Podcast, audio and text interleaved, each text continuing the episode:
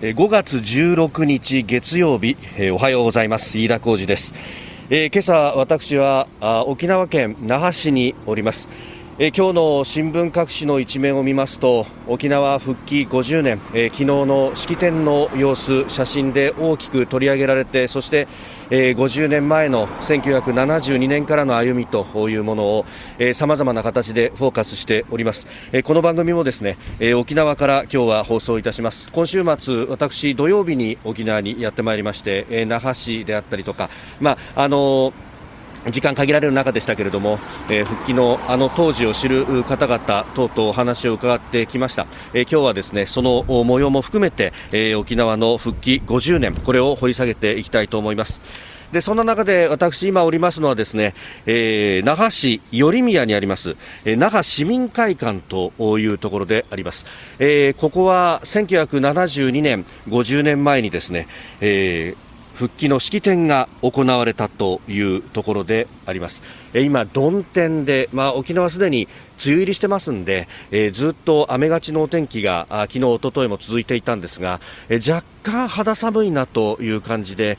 えー、半袖1枚だと寒いと私、上にジャケットも羽織ってるんですけどこれで十分だなというような形になっております。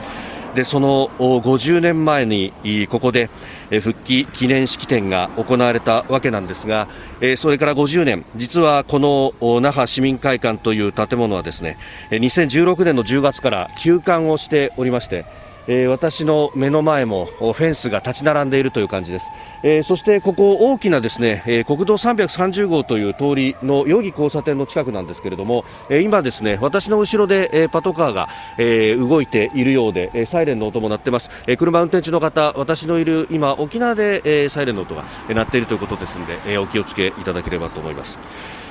さてこの那覇市民会館えー、日本があ沖縄が日本に復帰する2年前、えー、1970年に建設されました、えー、復帰に向けて文化の伝道というものを作るんだということでですね沖縄県内からあコンペで、えー、募集して、えー、そしてですねさまざまな沖縄の地の部分の、えー風土に根ざした建築というものを目指したということでありました、えー、与那原産の瓦を使ったりだとか、えー、内部の壁には、えー、壺屋焼きのタイルを貼り付けたりだとか、あるいはやんばるに群生するシダ植物の、ね、装飾を施したりだとか、えー、久米島からも石を持ってきて階段にしたりだとか本当にこの沖縄の水を尽くしたという素晴らしい建築だったんですが時代なんですよ。あのコンクリートに海砂が混じっていた。えそれによってですね中は100年経っても大丈夫ってものを作ったんですがコンクリートの部分が腐食が進んで残念ながら2016年にはもう閉めざるを得なかったと。あの1970年代ええー、高度経済成長が終わろうとしているところ沖縄はそれに追いつこうと開発に邁進したコンクリートの建物がたくさんできた。その部分のインフラの整備というのは確かに進んだということがあったんですが、え一方でですねこうして50年の時を待たずに、え閉めてしまうという建物があります、えそしてこの那覇市民会館の隣には代々木公園という大きな公園がありましてあの当時50年前はここに人が溢れておりました、1万人以上の人がですね、えー、本土復帰を祝うというよりは我々のも望んだ復帰ではなかったと。基地が残ってしまったじゃないかということで、えー、怒りの声を上げたという、えー、万歳とそして怒りのシュプレヒコールというものがこの小さな空間の中に混じっていたというですね。50年前はそれを象徴するような場所だったんですがじゃあ50年経って今どうだ？朝6時4分であります。人ほとんどいません。で、えー、車社会ですから皆さんまだこの時間は、えー、それほど道も混んでないんですがこの国道330号の代々木交差点、えー、昼間あたりになりますと結構渋滞の名所だったりもするというところであります。えー、ここに立つとですね何かその昔から50年前と今のつながりそして、えー、中心地も含めてですね移り変わっていくということを非常に感じるところであります。えー、今日はですね沖縄の復帰50年について、えー、掘り下げていきながら沖縄とそして東京有楽町のスタジオを結んでお送りしてまいります。東京のスタジオはいつも通り、えー、新業市川アナウンサーです。新業さんおはようございます。はいおはようございます。日本放送アナウンサーの新業市川です。どうそっちのお天気は？こっちもですねどんよりとしたお天気でしてもうレーダー見てみますと、うん、沿岸部を中心に雨が降っているところもあるんですよね。はい、で現在日本今日はお天気どうなりそうですか？今日はですね一日雨の見込みですね。で、まあ、気温もあまり上がらないということで肌寒い一日になりそうです。こちらも。うんえー、ということで有楽町のスタジオには新業アナウンサーとそして、えー、今日のコメンテーター須田慎一郎さん、えー、そして、沖縄那覇から私田でお送りしてまいります。えー、この後8時まで生放送です飯田浩二の OK 工事アップあなたの声を届けますリスナーズオピニオンです。この番組はリスナーとコメンテーター、そして私や飯田アナウンサーみんなで作り上げるニュース番組です。ニュースについてぜひメール、ツイッターで番組にご参加ください。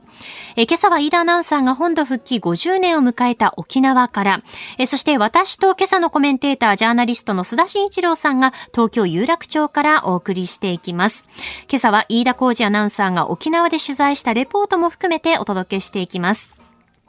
昨日沖縄で行われた沖縄復帰50周年記念式典の様子。40年にわたって沖縄の振興に携わってきた元沖縄県副知事の上原義行さんへのインタビュー。50年前の沖縄復帰記念式典で青年団代表としてスピーチをされた元沖縄県議会議員の具志康介さんへのインタビュー。えそして沖縄本島最北端の岬、ヘド岬からの取材レポートなど、現地で取材した模様をお伝えしてていきます。えその他取り上げるニュースですが、6時30分頃のここが気になるプラス、フィンランドが NATO への加盟申請を正式に表明。7時30分頃の教えてニュースキーワード、北朝鮮で新型コロナの感染が拡大です。ここが気になるのコーナーです。えー、今日は、あ私、飯田は沖縄那覇におりまして、えー、ホテルの1角に今戻ってきたというところであります。で、え有楽町のスタジオと二元中継でお送りするということです。えー、長官各紙が届いております。一面をざっと見ますと、やはり昨日のね、えー、沖縄復帰50周年の記念式典、まあ、その様子であったりとか、あるいは、えー、総理、それから玉城沖縄県知事のスピーチのね、えー、内容等々が見出しに取られています。朝日新聞50年平和の島達成されず、えー、続く過重な基地負担沖縄知事式典で訴え。えー、毎日新聞沖縄の平和目標トーク、えー、復帰50周年式典知事負担軽減をと。えー、いうことで、まあ、この2つの新聞はどちらかというと基地負担であったり安全保障の部分を大きく出している。一方で読売は沖縄復帰50年、えー、首相強い経済実現、えー、基地負担減へ決意と、えー、なっております。まあ、あの昨日のねこの式典ですが沖縄コンベンションセンターという沖縄会場宜野湾市にあります。そこと、えー、東京会場はグランドプリンスホテル新高輪の国際館パミールというところ。さらには、えーまあ、陛下は、ね、オンラインで、えー、天皇皇后両陛下あご臨席という形で、まあ、三元でやるというところでありました。えー、そして三権の長、総理、知事等々さまざまな方々の挨拶があった中で、えー、天皇陛下のお言葉もありました。で、えー、産経新聞はそれを一面に掲げています。復帰50年陛下努力に敬意国と沖縄歩み寄る歩み寄る未来へという見出しが掲げられております、えー、ではここでですねその陛下のお言葉ノーカットでお聞きいただきます。沖縄復帰50周年にあたり、本日、沖縄と東京をオンラインでつなぎ、記念式典が開催されることを誠に喜ばしく思います。先の大戦で悲惨な地上戦の舞台となり、戦後も約27年間にわたり、日本国の施政下から外れた沖縄は、日米両国の友好と信頼に基づき、50年前の今日、本土への復帰を果たしました。大戦で多くの尊い命が失われた沖縄において、人々はぬちる宝、命とこそ宝の思いを深められたと伺っていますが、その後も苦難の道を歩んできた沖縄の人々の歴史に思いをいたしつつ、この式典に臨むことに深い考えを覚えます。本土復帰の日、中学1年生であった私は、両親と一緒にニュースを見たことをよく覚えています。そして、復帰から15年を経た昭和62年、国民体育大会夏季大会の折に初めて沖縄を訪れました。その当時と比べても沖縄は発展を遂げ、県民生活も向上したと伺います。沖縄県民をはじめとする多くの人々の長年にわたるたゆみない努力に深く敬意を表します。一方で沖縄には今なお様々な課題が残されています。今後、若い世代を含め、広く国民の沖縄に対する理解がさらに深まることを希望するとともに、今後ともこれまでの人々の思いと努力が確実に受け継がれ、豊かな未来が沖縄に築かれることを心から願っています。美しい海をはじめとする自然に恵まれ、豊かな歴史、伝統、文化を育んできた沖縄は、多くの魅力を有しています。沖縄の一層の発展と人々の幸せを祈り、式典に寄せる言葉といたします。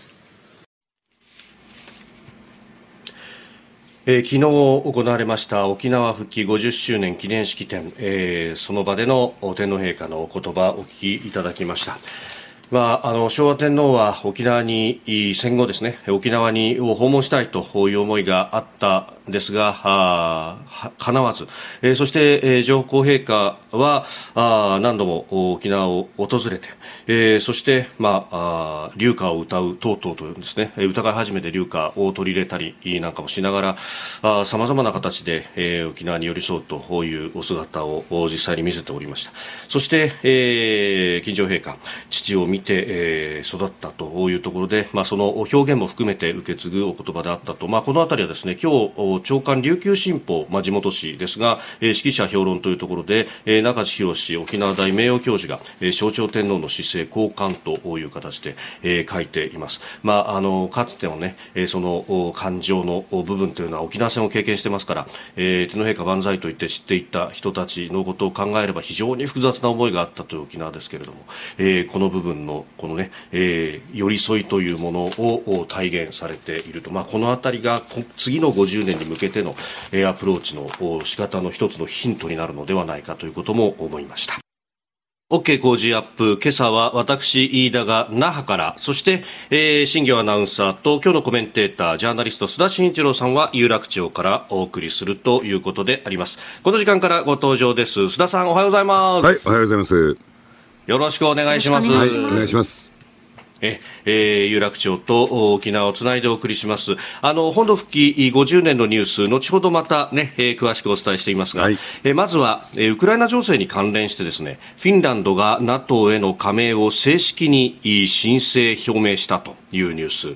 えー、フィンランドとそれからスウェーデンもね、近く申請をするというような、えー、ことになっておりますが、だいぶこの辺の安全保障環境も変わってきましたか？そうですね。あの、まあ、これは大前提としてね、やっぱりロシアのオウンゴールと、うん、えー、自ら招いた、はい、えー、結果だと私は思いますけれども、まあ、そういった意味で言うとですね、戦後のですね、欧州のヨーロッパのですね、えー、秩序といったらいいんですか、はい、仕組みがですね、大きくこれで転換してきた、えっ、ー、と、思うんですよね。で、今回、まあ、フィンランドの、えまあ、これを最終的にですね、まあ、決断したというかですね、そういう方向性に、えリードした、えマリン首相ですね、この方36歳の女性ということで、はい、やはりその、えー、戦後のフィンランド化というですね、えー、状況といったらいいんですか、要するに、えー、まあ、軍事的に安全保障的には中立という形を、えー、保って、ロシアとの関係を、えー、まあ、あの友好的にね、えー、持っていったという形からですね、はい、やっぱりこの戦後生まれのですね、36歳の女性首相が出てきたことによって、そのかつてのね、第二次世界大戦、まあ、途中、えー、その後のですね、はい、経験っていうのも、もうちょっとそういったことを皮膚感覚でわからない新しい世代が出てきたことによって、ロシアとの関係をリセットしようという大きな動きが出てきたんだと思いますね。ああ、私よりも4、5歳若いんですよ、マリンさんが。はい、で、ほとんど多分、冷戦下の記憶ってものがないですよね。ねだから肌感覚が違うっていうのはまさにそうですよね。ねあのー、ただ、そうは言ってもですね、やはりそのロシアのね、はい、リアルな、えー、まあ、軍事的脅威といったんですか、えー、これに対して、まあ、どう対峙していくのかっていうところで考えていくとですね、やはりこれよりも、はい、えー、先に、例えばドイツがね、えー、うん、GDP 対比、えー、防衛予算のですね、2%を超え、はい、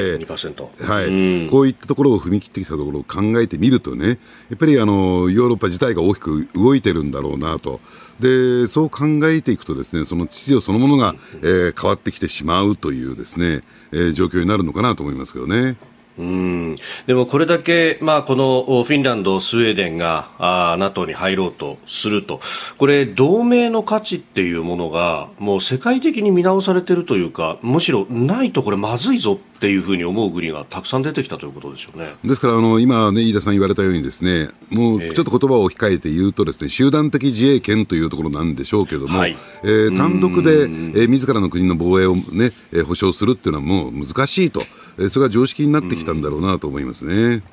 うん。まあ、そうするとね、あのじゃあこう、アジアに置き換えたときにどうなんだと、まあ、日本、日米同盟があるというところでありますが、まあ、それをこうきちっとワークさせるというのが非常に重要になってきますよね。ですからね、あのきちんとね、日米安保の規定を読み込んでいくとですね、うん、なんかこう、えー、日本がですねそういった軍事的に攻撃を受けたときに、はい、一方的になんかアメリカが守ってくれるというね、そういう立て付けになってるわけじゃないんだと。要するに日本もですね、応分のちゃんと負担というかですね、対応していかなければ、はい、まあ、アメリカもですね、えー、そこは、うん、えー、ね、あの、真剣に対応してくれないんだっていうことをやっぱり理解すべきですよね。そういった時にですね、え今の憲法であるとか、あるいは、はい、えー、防衛予算でいいのかどうなのかという問題が出てくると思いますけどね。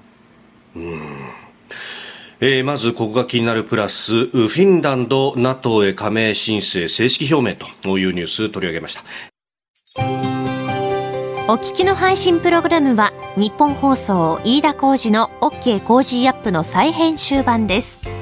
ポッドキャスト YouTube でお聞きのあなた、通勤や移動中に最新ニュースを押さえておきたい方、放送内容を少しでも早く知りたい方、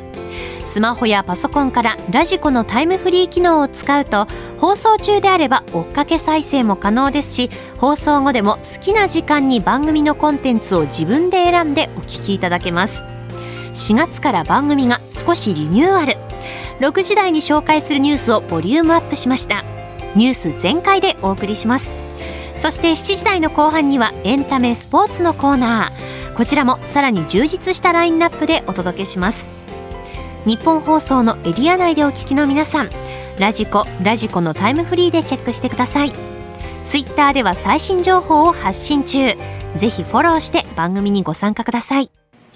あなたと一緒にニュースを考える飯田浩二の OK 工事アップ、えー、コメンテーターと7時をまたいでニュースを掘り下げてまいります、えー、昨日沖縄本土復帰50年となりました、えー、私は今朝沖縄からそして有楽町のスタジオからはジャーナリスト須田慎一郎さんです。引き続きよろしくお願いします。はいお願いします。えー、まずはですね、えー、為替お伝えしておきましょう。円相場、えー、1ドル129円40銭付近で取引されております。えー、では、この時間取り上げるニュース、こちらです。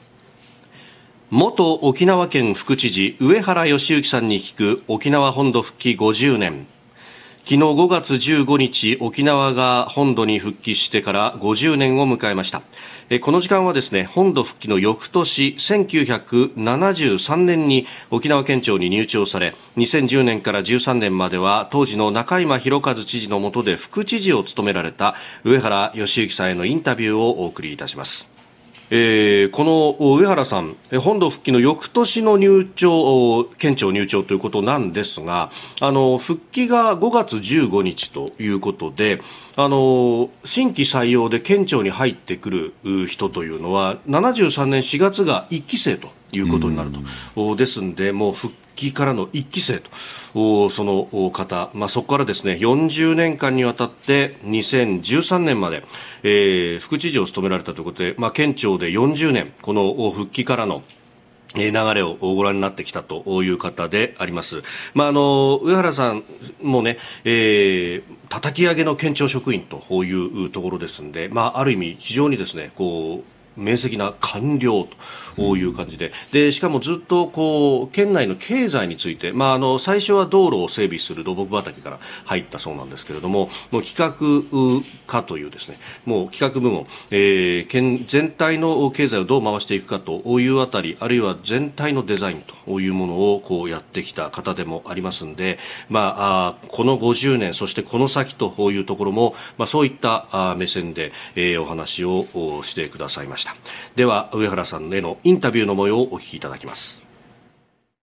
50年経ってどうですか？やっぱりいろんなものがこうできたっていうのは達成した部分はありますか？ですからね、あのまあ、30年、いわゆる振興開発計画という名前でね、えー、30年やってきましたけれども30年終わあのー、が来る前に、はい、事件が起き起きるわけですよ1995年、はい、あの少女の暴行事件があり、うん、あれでね、もう沸騰しますでしょ、沖縄はね、うん、冷戦が終わってね、はい、例えばそのヨーロッパなんかでも平和の配当じゃないけれども、アメリカ軍が引き,、ね、引き始めて、引き始めてるんですけど、ちょっとね、もう、あの緩和の方向にあって、全世界全体がもうもうベースで路線終わったからね。いうことで少しあのこう危機感が恐れた時代です。要するに基地に対するね需要需要といいますかねそそもうそろそろ縮小されるんじゃないかなと思っていたんだけれどもアニハからや沖縄に関しては全くそういうのないないと。要するに世界的にはそういうその軍備縮小のある中で沖縄基地は一体どうなのか見通しが全くつかないとそこであの事件があって実は橋本さんが総理大臣です。橋本龍太郎さん。はい。で沖縄県の動きあの反基地の動きに対してこれはもう何とかせないかなと当然思いますよ、うん、でそこでね彼のね総理談話というのが出てくるんです。その総理大臣としてのその何て言いますかあの沖縄に対する、はい、公式声明みたいな。もちろんです閣議決定されますから、うん、これで何が言ってるかですと今までの取り組みが十分でなかったって言ったんですよ。あの沖縄県に対するね、はい、それともう一つ1997年に返還の25周年の記念式典ってあるんですよ、まあ、今年50年ですこれちょうど半分、はい、25年式典。総理来られたんですよ。橋本総理が、はい、そこで彼がねあの式辞を述べるんですけど式辞たるやまたこれがすごいの内容といいますか。今までは要するに補助事業というか、はい、ハード事業ね新興開発、うん、開発なんですよ、はい、もう開発じゃないよと、うん、これソフトを、ね、国がやりますよって言ったんですうん。え復帰してもう30年だってもうそろそろ我々は国もねちょっとだんだんだんだんね、はい。まあ、手厚かったのがどんどんこうなると思ってたら逆。うん。どんどんソフトの部からやりやり始めます。これからは単なるね、オールジャパンの全国並みの振興開発だけじゃなくて、はい、ソフトも含めて本当に沖縄の特性を生かしたね歴史的にはね、うん、地理的にはねと、うん、地理的にももう沖縄はそのねまさに最高の場所なんだだって。沖縄のね米軍の車のナンバープレートがねナンバープレートに、はい、キーストン・オブ・パシフィックとなん。ですキーストン・オブ・パシフィック。これはねもうずっと米軍これ太平洋の絡み石リスト、まさにそれとね対象のことがこれですよ、パシフィッククロスロークロスロー要するに何が言いたいかというとそういう一時的なやつもやっぱりもう軍事戦略上の拠点あるってことは、はい。民事含めてね、そういうところが でもね当然拠点になりうるよってことなんですよね。経済的なこう。流れできてもそうそうそうそうそう。物の流れできてもうん。だって軍事上ね一番まあこのウクライナではそうなんだからまさに民事でも物流っていうね一番これから経済を支えるようになるでしょうねと。ついでにね、しまあ、特殊な話しましょう。特殊事情、自然的。沖縄にハンディがありますか？とんでもないですよ。うん。自然的条件から言うとね日本あ日本なんか沖縄ほど恵まれてるとこないじゃないですか。いや唯一の亜熱帯だからといって亜熱帯ってことが不利な方がないでしょ。うんうん。こんな綺麗な海とか空とかに囲まれてね。えなおかつあの、まあ、冬は温暖だし。えうん。でもう一つ基本的なことがね、まあ、これ結論になりますけれども、はい。沖縄の特性って何かなと。それはで誰ともフレンドリーになるんですよ、だからそれがねただまあ酒飲んでワわするだけじゃなくてうん。本当にね人間っていうのは人間の、まあ、幸せっていうかあれは人との出会いが人生だという考えなきゃいけないんですよ、そしたらこのネット上なんてで本当に出会いなのかってことですようね、ん。本当に面と向かってね、はい。まあそのいい 気遣いを感じながら出会って触れ合って支え合うというような社会をね僕は作らないと危ないと思う。うん。ということは、まあ、結論ですけど経済的な強さというものと人間的な温かさというものが両立できる社会が沖縄が作れるんじゃないかとまあ、それが僕の、まあ、夢というか結論ですけどもね。えー上原義之さんのインタビューの模様をお聞きいただきました。まあ、あの、もうね、えー事務所にはこう資料がうず高く積まれていて、まあ、それを一個一個めくりながら、えー実際にこういうことを言ったんだって指し示しながらですね、えー熱弁を振るって、えーくださいました。まあ、あの、経済についての話が中心という形、まあ、えーこのあたり、次に向けて何をすべきかというところをですね、このニュース7時またぎ、えースタジオにいらっしゃいます須田慎一郎さんと共に深めていこうと思います。えー7時またぎ、えー上原義行さん、えー元沖縄県副知事、えーインタビューの模様をお聞きいただきました。まあ、あの、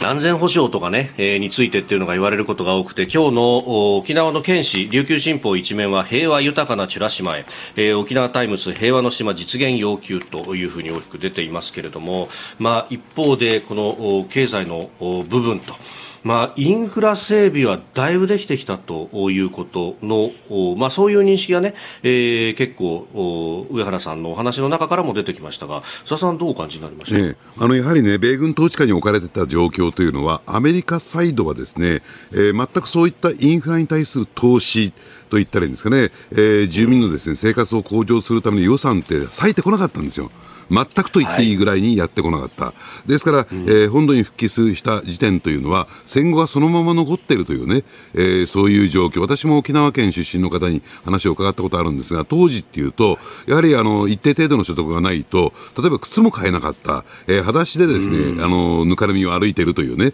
えー状況だった。そっからですね、えー一気に本土並みのですね、えーインフラを整備していく。ここは相当私は日本は、えー中央政府はですね、一生懸命やったんだろうと思いますよね。ただ、えーその復帰した時点っていうのはもう日本はすでに高度成長を実現してましたから、えーはい。世界第2位の経済大国になってましたからね、その格差、ですから、その格差の穴埋めのために相当インフラ投資はやったんだけども、結局ですね、それをやったことによって何が生まれたかっていうと、そこに依存する、例えば公共事業投資に依存してしまうですね、えー経済構造になってしまった。えーですから自律的なと言ったらいいんですか、例えばこうなんかこう工業でね、えー、ものを作ってとか、あるいは、えー何かこうソフト面でね、えーまあ、えー産業を勃興させてというところが全く置き去りにされてしまった。というところがですね、まあ、その、えー不能、これは仕方がないんだけれども、えー残ってしまったのかな。それを、やっぱりさっきのインタビューにあったように、橋本龍太郎さんがですね、総理大臣になった時に、大きく方向転換が行われたということなんだろうと思いますね。うん。まあ、あの30年が経とうとしていた第3次の振興計画の最中だったというところですけれどもあれで、まあ、あのインフラは一定程度こう整備ができたからこれで終わるんじゃないかということを、まあ、上原さんちょっと危惧していた部分があったんだけれどもそうではなくて今度はソフトをきちっとやるんだと、ね、いうことを言われてでそこからあのじゃあ俺たちが沖縄からもう計画を出していこうっていうですね、えー、そういった取り組みもやったんだと、えー、まあ、あの21世紀ビジョンだとかっていうのをこうどんどん提起するっていうような機運があの当時は生まれたんだというふうにおっしゃっていたんですが、うん、まあ、その後あの最低でも県外というね、えー、某総理の発言があったりとかしてもうどんどんと政治の部分でこじれていってしまったという、まあ、そのあたりこの今ここの20年ぐらいっていうのがのボタンの掛け違いっていうのはものすごく大きかったような印象がありますね。そうですね、で加えて、ですね、まあ、今日に至って考えてみるとね、えー、はい、どうなんでしょうね、やっぱり、えー、アジア、特に極東のですね安全保障環境、激変しましたよね、えー、冷戦終結時っていうのは、このまま世界が平和になっていくんではないかと思われましたけれども、やっぱりその後、はい、その中国の、えー、経済成長、発展等を含めてね、あるいは北朝鮮という存在を含めてですね、要するに極東のその、ね、安全保障面でのアメリカにとっての必要性というのが、じゃあ、低下していくどころか、むしろ上昇していったという状況に、私はなっていったのかなと思いますけどね。うんあの昨日の式典の中でのあの中米あ中日アメリカ大使、えー、エマニュエル大使、の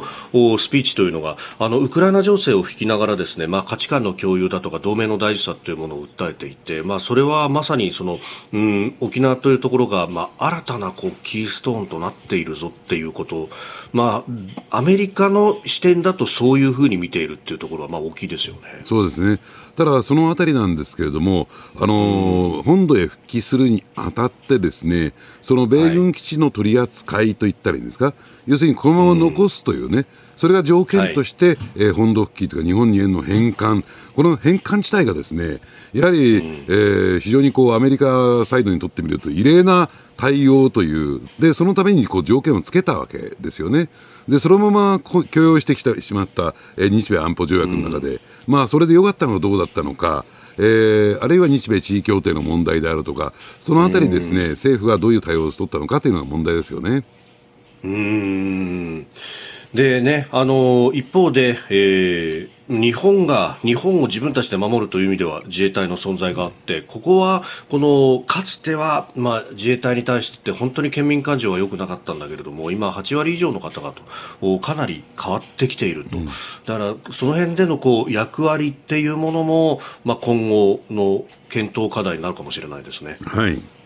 うん配信アプリ17ライブ配信の魅力は何といってもいつでも誰でもどこにいてもスマホ一つあれば楽しむことができること。17ではライバーと呼ばれるライブ配信者によるトーク音楽バーチャルやゲームなどの様々なライブ配信や著名人を起用した番組配信を24時間365日お届けしています。さらに現在17では月曜日から金曜日の「オールナイトニッポン zero をリアルタイムでライブ配信中。パーソナリティやスタジオの様子を映像付きでお楽しみいただけるほか17限定のアフタートークもお届けしています。ぜひアプリをダウンロードしてお楽しみください。おはようニュースネットワーク。東京有楽町日本放送キーステーションに全国のラジオ局21局を結んでお届けいたします。時刻は7時11分を過ぎました。おはようございます。日本放送アナウンサーの飯田浩二です。今朝のコメンテーターはジャーナリストの須田慎一郎さん。私、飯田は沖縄から、そして須田さんは有楽町のスタジオから二元中継でお送りいたします。この時間取り上げるニュースはこちらです。沖縄本土復帰50年政府と沖縄県が記念式典を開催。昨日5月15日沖縄が本土に復帰してから50年を迎えました。沖縄と東京では政府と沖縄県が合同で記念式典を開催。式典には天皇皇后両陛下がオンラインで出席され沖縄会場には岸田文雄総理大臣や玉城デニー沖縄県知事などが出席しました。えー、ということで今朝はですねその模様を昨日私も取材いたしました。で、えー、今日は沖縄那覇からお送りしているということになります、えー、このですねコンベンションセンターで、えー、行われたあ復帰50周年の記念式典、えー、宜野湾市に700人余りの方々を集めてということでありました。また東京の会場でさらには天皇皇后両陛下もオンラインでという、まあ、あのこの式典そのものは3元でという形になっていたようであります。で今朝この時間はですね、まあ、50年前の当時を知る方々にも取材をしてきましたので、えー、その中で、えー、自由民主党元沖縄県議会議員、まあ、県連会長なども歴任されました。で50年前の沖縄復帰記念式典で、えー、青年代表としてスピーチをされた具志康介さんへの、えー、インタビューの模様をお聞きいただきます、えー、具志さんが本土復帰あの当時どういった思いを持っていたのか、えー、そしてその後50年が過ぎました経済各社基地問題について何を思うのか、えー、まずは本土復帰当時の思いから伺ってまいります。復帰の時にね、はい、私が訴えたかったことは、うん、まず何としても27年間のいわゆるこの分断された中で格差が出たんですね、うん、これも実感として考えました。学生時代もそのように言われました、うん、あどんな生活なんだろうね沖縄はと。ひどいのが言葉がどうなのと。日本語は普通に通じるんですかという、まあ、これはあのみんながそうだとは言わんけどそういう人もいるぐらいな時代でしたからね、だから我々は沖縄県を理解してもらいたいということとそしていつまでも同情されるような沖縄県民であってはならないと、当時の政治家に、ね、対する期待とか政治家が言ってることは本土政府からたくさんのその補助金をあの引っ張ってくると。これが自分たちの仕事だと。これが力がある政治家なんだと。今でもそういう感覚はあると思うんですよね。公共工事をさ、引っ張ってくるっていうのはあると思うんだがあそれはいいこと決して全て悪いとは言わんけれどもそういう以外に長年虐げられた生活をやってるあのものにとっては。なんかこう劣等意識につながるようなね、うん、なんか同情されている、うん、そういうようなのが特に若い青年にとってはねあのこれが嫌だったんですね、うん、だから一日も早く自立して、えー、いわゆるみんなの負担になるような沖縄県でやってはならないと、うん堂々と自立ですよ、自立できる沖縄県を作らなくちゃならん。というのが一番の自分の願望というか夢でしたね、ところがまだ残念ながらね。どうですか？こんな状況ですから、また特別措置法というのが、沖縄県がまだまだ必要だと。いうことで第6次の沖縄振興策をスタートさせるわけでしょう、だから我々の努力はまだ足りないと。私の政治の場にいた一人として大変これはもう時短だを踏むというか反省をするところなんですよね、はい、それと特に感じますことは一番のテーマは、はい、米軍基地の問題ですね、はい、負担が大きすぎる。そして危険である。特に普天間飛行場は規模的にも広大でしかも都市のど真ん中にある。これはもうとんでもないことなんだと。一刻も早くっていうのはこれはもう当然の話ですね。それがいわゆる鎖国合意で、はい。うん、1996年に日米間で合意になったんですよ、うん、あれは橋本総理の、ね、沖縄県では太田さん。太田さんの時代に、うん、そして太田さんも良かったと言ってあの移設条件付きということであったが当時の太田さんもこれをね歓迎したんです、じゃあ移設どこに移設をしたもんだと、はい、いうことでいろいろと議論があって最終的にまあ名護、いわゆる内陸じゃなくて、はい、海側の方の万が一のことがあったら海に逃げれるようにと、そして、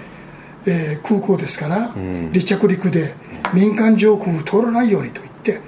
日本の滑走路、V 字型と、はい、こういうような爪を県も含めてさ合意をしながらね26年経ってですよ。まだこれ解決しない、うん、26年前と同じ議論をやってるんですよ。条件付き反対だと、うん、今頃言っている。まさにこれ政治ですよ、ここに私はね、はい、大変な時短だを感じる私はその場に言いながらね、解決できなかったということがね大変残念だ、だって我々が長いいわゆるあの米軍、はい、あの異民族支配と言われたんでしょ、えー、あれが27年ですよ、うんうん、返還合意から26年ですよ。ほぼ同じ期間ですよ、うんうん。はい、危険な基地は返せと言っておきながら、返すと決まっているにもかかわらずねもう返したのは大体施設が建設始まってるのにまだ反対だ反対だという闘争でね前に一歩も進みきれない。何ですかって言って。私も含めて。政治の場にいた私が。これできなかったっていうのがね大変残念で申し訳ないなと。思ってるんですよ。それともう一つ大きいのがね地位協定ですよ。地位協定で特にあの裁判権だとかね、はい、捜査権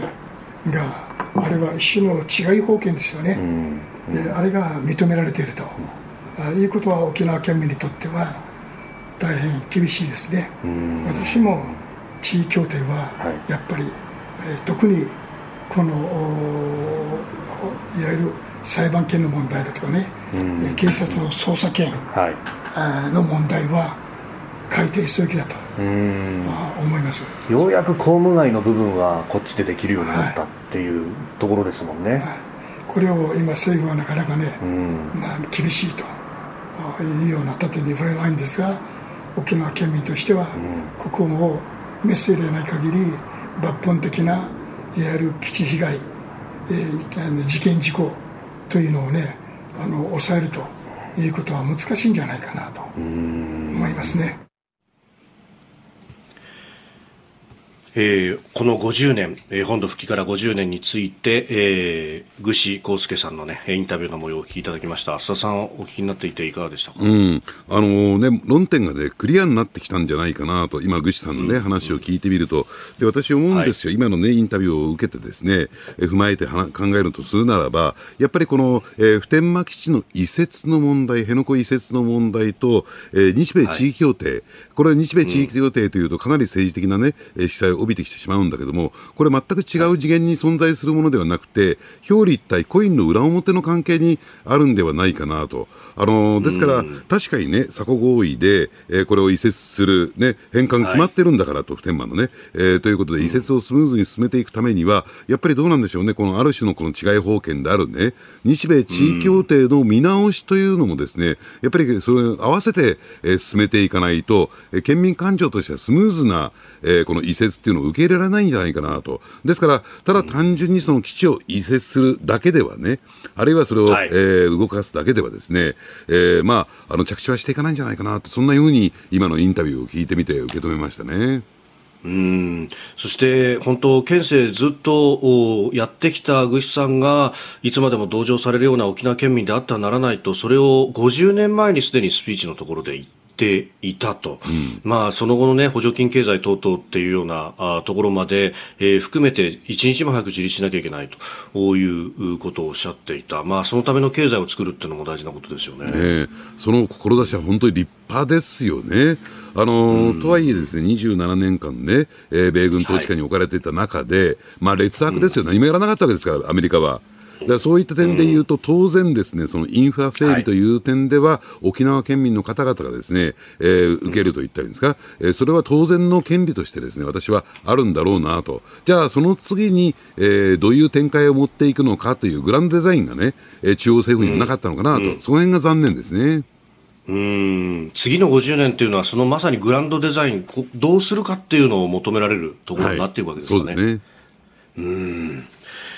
えー、この時間、えー、有楽町のスタジオジャーナリスト須田慎一郎さんとお送りしてまいりました。あの結構ね、えー、沖縄について、えー、今日は掘り下げてやってますけれども、ね、メールやツイッターでもいろいろいただいてます。緑区根巻さん、えー、本土復帰50年、いろいろ考えさせられる日々でした。いろんな記事なんか見てても、基地負担の話ばかりで、基地の重要性について考察されている記事があまり見当たらないこと、現地の人たちは、えー、基地の有用性どのように感じているんでしょうか。えー、本当に負担が減れば平和な島になっていくと考えているのか。えー、隣国の軍事挑発行動も続いているし、今後どのようにしていけば安心安全に沖縄の人が暮らしていけるのか今もぐるぐると考えていますと。うんそこの部分のね、周りの状況がまた変わってきたってことはありますもんね。えー、ですから、その辺もね、えー、冷静な、ね、分析であるとか、解説というのは必要になってくるんだろうと思うんですよね。要するに基地のですね、えー、まあ、移設といったらですか、基地負担を軽減することが絶対的な正義だとしてね、えー、そのことに前提に立つからこそですね、はい、基地があることによって先制攻撃を受けるんだというですね、指摘ばかりが目立ってますよね。本当にそうなのかどうなのか。はい、まあ、軍事的に考えると非常にナンセンスな指摘なだけにですね、その辺も少しし、えー、公平なね、えー、論評というのは必要になってくるんじゃないかなと思いますけどね。うんさあそして、えー、続いては教えてニュースキーワードです。北朝鮮で新型コロナの感染が拡大。北朝鮮は12日国内で初めての新型コロナウイルスの感染者が確認されたと発表しました。また、16日に朝鮮中央通信が報じております、今日報じたんですけれども、15日夕方までの1日で、この新型コロナ感染が疑われる発熱患者が新たにおよそ39万2900人確認され、この間に8人が死亡したと報じております。感染が拡大しているとみられます。まあ、今まで感染ゼロっていうふうに公式では発表してきておりましたけれども、いや、ここへ来てね、えー、どうなんですかね、これ大変なことになってるんですか、うん、あのですから朝鮮中央通信のね、えー、まあ、はい、あの報道をですね、分析してみるとですね、今、感染者が、うん、えー、公式的には0%、おそらくそうなんだと思いますよ。どうしてかというと、発熱というね、はい、えー、症状だけでしか、えー、検証することができない。つまり PCR 検査、検査そのものが行われてないんだろうなということが、えー、まあ伝わってくる。ですから、はい、それに対してどう治療するのか、予防するのかという、そういうステップ、ステージには全く達してないんだろうなと思いますけどね。なるほど、まああのね、それこそワクチンの提供だとかっていうのを、はいはい、まあ、結構いろんな国々がアプローチはするけれども、断ってきたっていうようなこともあるようですよね。ねあのですから、そのあたりについては、ですね、えー、最も進んだ科学力があるんだから、そのワクチンについてもというところ、えー、そういう自負があるんでしょうね。これが海外からの支援ということになると、この政府に対する不信感というね、体制に対する不信感というところになってくるのかなと思いますけどね。なるほど。でもこれね、あの、オミクロン株は、その、症状があの少し穏やかだというような話もありますけど、それはワクチンを打ってるからこそですよね。そうですね。だったら大変なことになりますよね。えー、ただこれどうなんでしょうね。仮にね、えー、じゃあ人道的な、えー、意味合いでね、ワクチン支援をするにしてもですね、はい、で、えー、やっぱりその間にね、何かこう問題が発生したときに、例えば、えー、ね、アメリカのワクチンせ、ね、メーカーがですね、日本に提供する際にも、法的な取り決めってあるじゃないですか。問題が発生したときに、えー、それをですね、えー、問わないとかね。で、そういったですね、はい、前提がないと提供できないんですよ、この手のものは。で、そういった意味で言うと中国製ということになるけども、中国製効かないから、これ。そうですよね、えー、中国そのものが今、苦しんでるっていうかね、ゼロコロナ、もう無理じゃないのってなってますもんね。えーだから、そういった意味で言うと、これ、北朝鮮が、はい、今後何をね、国際社会に求めてくるのかっていうところが、ちょっと見えてこないですよね。えーうん、そんな中でもあのミサイルの発射を続けそして核実験もやるかもしれないってなんだこのちぐはぐさと思うんですけど。いやちぐはぐというよりもだから要するに国民のね、えー、健康であるとか安全であるとかっていうのを、まあ、全く横に置いといて自らの体制体制維持に100%全力投球してんだろうなと。そこしか見えませんよね。ええうんあのミサイルの発射に関してっていうのは国内ではあんまり報じてないとここ1週間ぐらいのものはと言われてますよね。ええ、やっぱりこうこの新型コロナに対して一生懸命やってるっていうのを国内的にアピールしたいっていうところがあるんですかねだからそういった今ねすごくいい指摘だと思いますやっぱり国内的にはですねやっぱりこの権力基盤が揺らいできたんではないかなと。これまでだったらその強権的にですね、えー、進めることができたんだけれども、はい、これだけのですね、そのコロナ感染者とおぼしき、えー、人たちが出てきている中で、やっぱりこの疫病の蔓延っていうのはよくね、体制が倒れる、一つの大きな要因と言われますよね、飢餓であるとか、疫病の蔓延であるとか。まあ、はい、そういった条件がいくつも重なってきて、えー、いよいよその厳しい状況になりかねないというね、そういう危機感っていうのが体制側にあるんじゃないかなと思いますけどね。なるほど。確かに飢餓の部分で言うと、まあ、あの、都市部はともかくとして地方部などはすでにね、ええ、あの、兵隊さんでもそんなに食べられてないっていうような話が出てきてましたもんね。ええ、そこに加えてこの疫病の蔓延っていうと、悪い条件がいくつもこう重なってきたという状況になってきてるんじゃないかなと思いますね。うん。ライブ配信アプリ17。ライブ配信の魅力は何といってもいつでも誰でもどこにいてもスマホ一つあれば楽しむことができること。17ではライバーと呼ばれるライブ配信者によるトーク音楽バーチャルやゲームなどの様々なライブ配信や著名人を起用した番組配信を24時間365日お届けしています。さらに現在17では月曜日から金曜日の「オールナイトニッポンゼロをリアルタイムでライブ配信中。パーソナリティやスタジオの様子を映像付きでお楽しみいただけるほか17限定のアフタートークもお届けしています。ぜひアプリをダウンロードしてお楽しみください。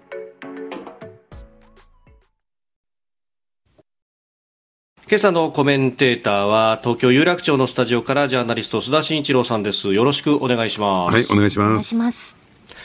えー、この時間ここだけニューススクープアップも含めまして、えー、今朝は私飯田は沖縄那覇から放送しております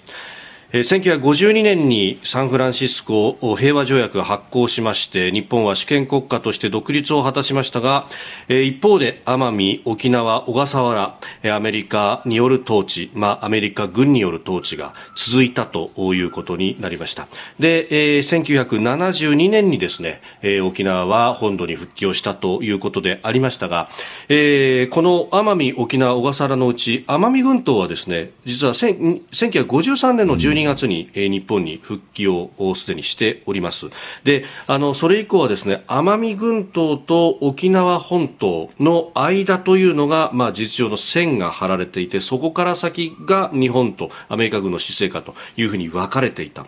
えー、復帰の72年まで沖縄の中で一番日本に祖国に近い場所であった辺戸岬、えー、先月私訪問してまいりました、えー、その模様をお聞きください1953年から72年までのおよそ19年間沖縄と日本の境は沖縄本島と奄美の与論島の間の海の上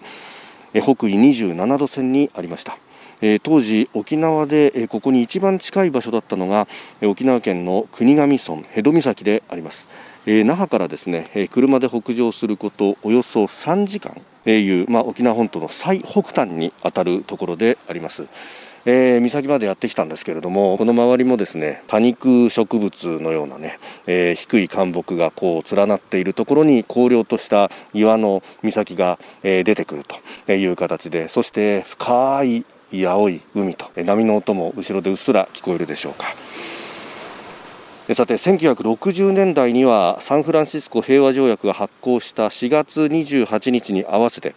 沖縄と与論島両方から船を出して沖縄の祖国への復帰を訴える4.28海上大会が行われました。でここ辺戸岬ではですねかがり火を焚いたというふうにも言われております。あの辺戸岬の本当突端のところに今来てるんですけれどもここから北の方を見るとですねうっすらと島影が見えると、えー、それが与論島であるということで、まあ、双方から船を出してですね、えー、この27度線の辺りで、えー、海の上で集まろうということをやったわけであります。こうした祖国復帰運動の結果1972年昭和47年の5月15日沖縄は日本への復帰を果たしたわけであります。そしてこの沖縄の祖国復帰を記念して建てられたのが祖国復帰闘争碑であります。この台座の部分に文章があるんですがそれをここで読み上げたいと思います。祖国復帰闘争碑。全国のそして全世界の友人に送る。吹き渡る風の音に耳を傾けよ。権力に抗し復帰を成し遂げた大衆の乾杯の声だ。打ち寄せる波頭の響きを聞け。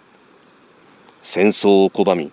平和と人間解放を戦う大衆の雄たけびだ。鉄の暴風やみ平和の訪れを信じた沖縄県民は米軍占領に引き続き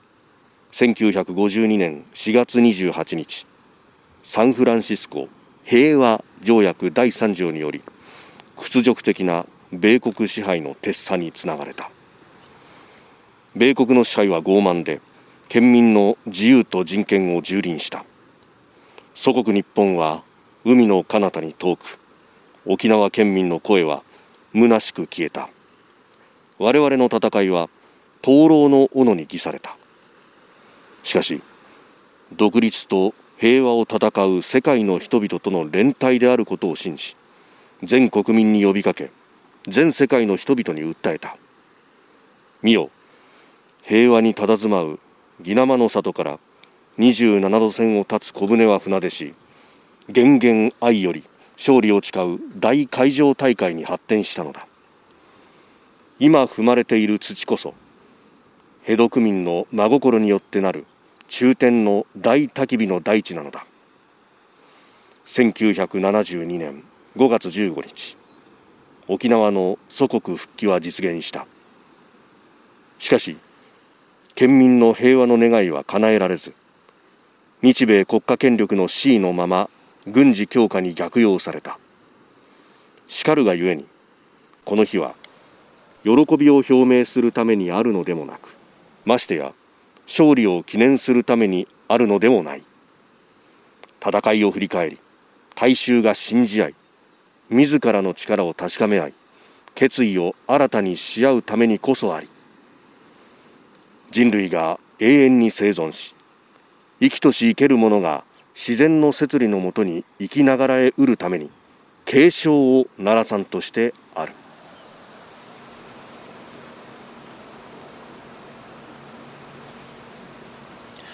え先月沖縄本島最北端辺戸岬を取材した模様をお聞きいただきましたえ復帰50年にあたる今年の4月28日にもえー、この辺戸岬で10年ぶりにかがり火が再現されまして、えー、10メートル近いその炎というものは与論島からも見ることができたということであります。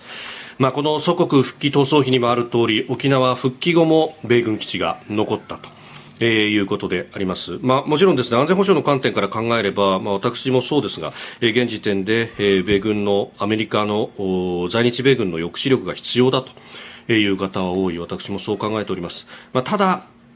面積で見ると本島のおよそ15%が米軍基地だという状況、まあ、多すぎるということ。あるいはあの事故などさまざまな問題に加えてこれ特に沖縄の本島中部はいいところ全部基地で抑えられているというようなね、え経済の発展の阻害というものもあると。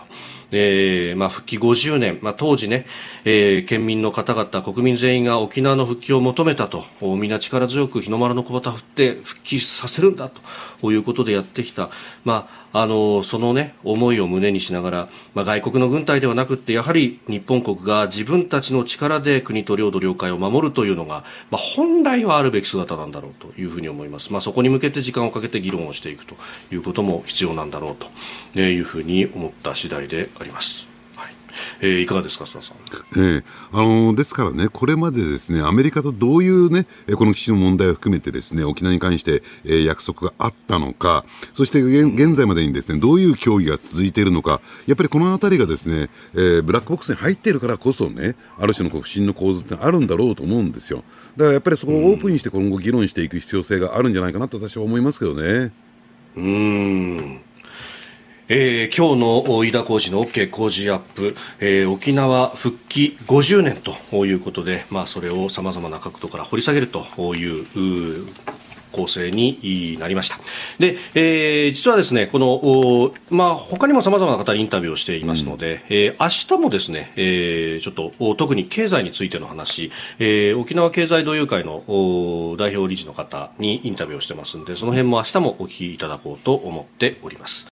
あなたと一緒に作る朝のニュース番組飯田浩二の OK コージーアップ。日本放送の放送エリア外でお聞きのあなたそして海外でお聞きのあなた。今朝もポッドキャスト YouTube でご愛聴いただきましてありがとうございました。飯田浩司の OK Cozy up。東京有楽町ニッポン放送で月曜日から金曜日朝6時から8時まで生放送でお送りしています。番組ホームページでは登場いただくコメンテーターのラインナップや放送内容の原稿化された記事など情報盛りだくさんです。また公式ツイッターでは平日は毎日最新情報を配信中。ぜひチェックしてみてください。そしてもう一つ飯田浩司アナウンサーが「夕刊富士」で毎週火曜日に連載中。飯田浩二の「そこまで言うか」こちらもぜひご覧になってください。忙しい朝そして移動中ニュースを少し深く知りたい時ぜひ AM、FM、ラジコはもちろん日本放送のポッドキャスト YouTube でお楽しみください。